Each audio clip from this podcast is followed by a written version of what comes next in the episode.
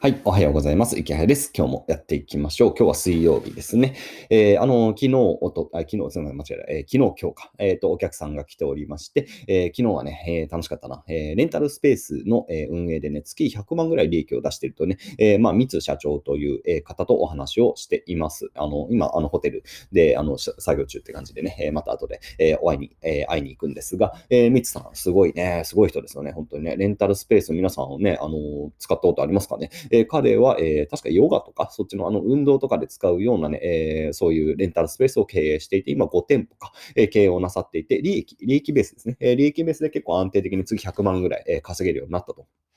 で、もともとはもちろんサラリーマンの方で、えー、これあの、 Voicy のプレミアムの方でね、結構あの対談をさせていただいて、まあめっちゃ面白いよ。もうね、すごい経験をしてる人で、1年の間に3回詐欺にあって、えー、1000万ぐらい騙し取られて、えー、しかも自分の事業で500万、あの、失敗して500万なくなるっていう。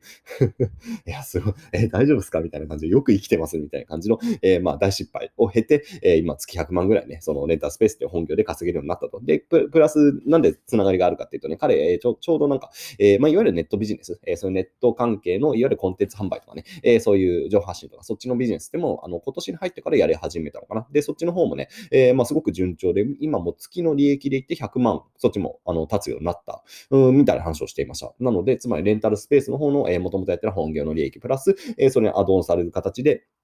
まあ、ネットビジネス関係の売り上げが入ってきて、で、まあ、月で利益ベースで言うと、えー、まあ、200万ぐらいは、まあ、稼げるんじゃないのみたいな話になっていて、いや、すごいなと思って、えー、だってまだ、まだ彼は本当に SNS がは始めて本当に1年もちゃんと経ってない状態かな。まあ、もともと多分アカウント自体は持ってたでしょうが、しっかりこう、情発信みたいなものは、えー、ほとんどしてこなかった、えー、方なんですが、で、それで、まあ、ある種、そのね、実績みたいなものを引っ提げてきて、で、あの、SNS とかさ、えー、まあ、ブログとかさ、YouTube とか、まあ、うまくやっていくと、えー、そっちの方だけでも実は結構ね、ビジネスとしても成り立つという感じで、まあ、うまくこう、二輪でこう、両輪、えー、本業をやりながら、えー、本業のネタスペースと、えー、いわゆるネットビジネスみたいなのを回していって、えー、まあね、うまく稼いでる方なんですよ。いや、本当にすごいなと思います。で、あの、やっぱり過去の話を聞くと、そうやって、えー、詐欺にあったりとかね、本当にいろんな経験をした方なんですけど、やっぱり1年でこう人生が変わってるなっていうのは、ね、すごくこうね、えー、印象的なのと思いました。まあ、もともともちろんね、えー、そのレンタルスペース自体も4年ぐらいか、えー、経営してる方なんでね、えー、経営者としてはそういうね、ビジネスの普通にやっていた中ですけど、やっぱりここのなんだろうな、本当に、えー、1年ぐらいそうやってインターネットっていうのをちゃんとやることによって、すごくこう、彼の人生多分変わってるし、まあ何よそうやって売り上げが新しいさ、えー、利益っていうのも出てきて、で、あの人間の関係性もそうやって変わっていき、いろんな人とこう繋がってきていて、いや、すごくね、こう、なんだろうな、考えさせられるなと思ったんですよね。で、まあ何かっていうと、そうそう、まずやっぱり1年ぐらいあったら結構人生って変わりますよねって話。で、他の方とかでもやっぱりこう、本当に1年前は何も、何者でもないって言ったら変な話なんですけど、まあそんなになんかこう、あの、接点が全くなかったし、あの、上発信とかもしてないからさ、えー、なんかあまり見つけられてなかったような方が、ちょっとこう、上発信をすることによって、パッとね、こう、えー、なんか、あの、視界が開けるというか、えー、本当に人生変わったな、この人っていうのはね、結構実はいます。えー、なので、だからこう、なんでしょうね、こう、まあ、ポジティブなメッセージとしてはさ、皆さんがもしなんかこう、くすぶってて、まあ、何者かになりたいっていう、そのなんか若々しい情熱があるかどうかはともかく、えー、何かこうね、もっともっと自分を良くしていきたい、えー、変わっていきたいって思うんだったら、結構1年で変わることって普通にあります。で、それくらいこう、人間社会で柔軟だし、えー、人間のね、こう、能力っていうのは僕は柔軟だと思います。なので、まあ、うまくタイミングとね、え、自分のやっていたことがパシッとはまれば、えー、ここ、パッとね、こう、まあ、本当にね、人生で開けてきて、まあ、僕自身もそうでした。えー、本当に、まあ、うだつの上がらないサラリーマンをね、やっていて、で、大して儲からないコンサルタントをやっていたんですが、えー、まあ、いろんな波に乗ることによって、で、まあ、いろいろとこう注目をね、受けることができて、こうやって今、こう偉そうに皆さんとしてお話ができるようになったっていうのはね、えー、本当に、なんだろうな、僕も1年、2年ぐらいこう人生が変わったって経験がしてるんですよね。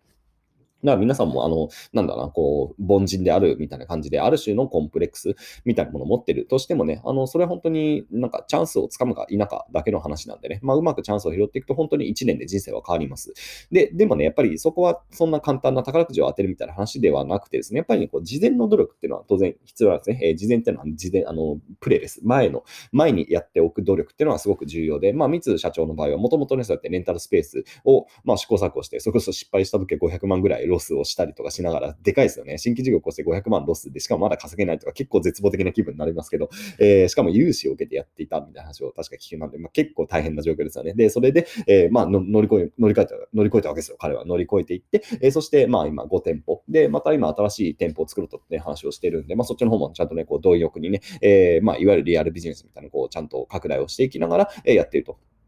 で、だから彼の場合のそのね、過去の失敗と、まあ、そして今やってる成功、それがなければもちろんね、この1年でこう飛躍するってことはなかったわけですね。なので、ある種、その、なんだろう、過去の、うん、自分っていうところがね、問われてくる。で、あなたがサクッと人生を変えられるとしたら、やっぱり過去のあなたがね、しっかりこう努力をしてきたからだっていうところもね、これもまた間違いないことなんですよね。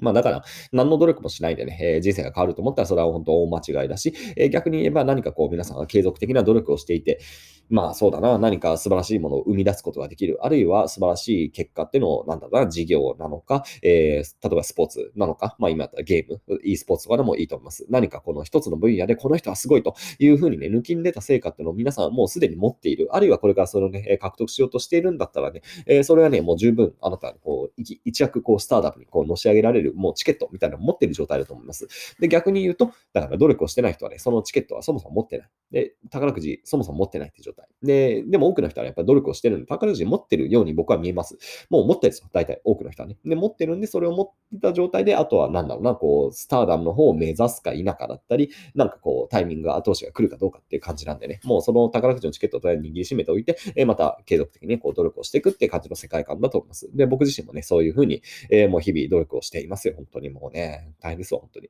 や、でもレンタスペース面白そうだな。ちょっとコーチとかでやりたくなっちゃったなとかっていうのも実は本音だったりする。まあ、もしかしたら僕もレンタスペース1店舗ぐらい経営しても面白いかな。自分のスタジオ的なもの、まあなんかちょっとね、えー、高知市内に場所あってもいいなと思うんで、まあこれはもう高知市内でしょうね。僕の山奥でレンタスペースだと多分全然もうスペースだらけなんでね、もう本当にレンタっていうか本当にもう使えるスペースだらけなんであんまり意味がないと思うんですが、えー、高知市内とか多分ね、レンタスペースはおそらくニーズはあると思うので、ちょっと、うん、まあね、えー、ミツさんのコンサルとかも使えるんで、まあもしかしたら僕もやるかなとかっていうふうに思ったりもしますね。で、それで月ね、えー、10万、20万利益が入ってきたらすごい美味しい話なんで、まあどこまで地方都市でね、稼げるかよくわかんないですけど、まあでも利益ベースで言ったらそこそこね、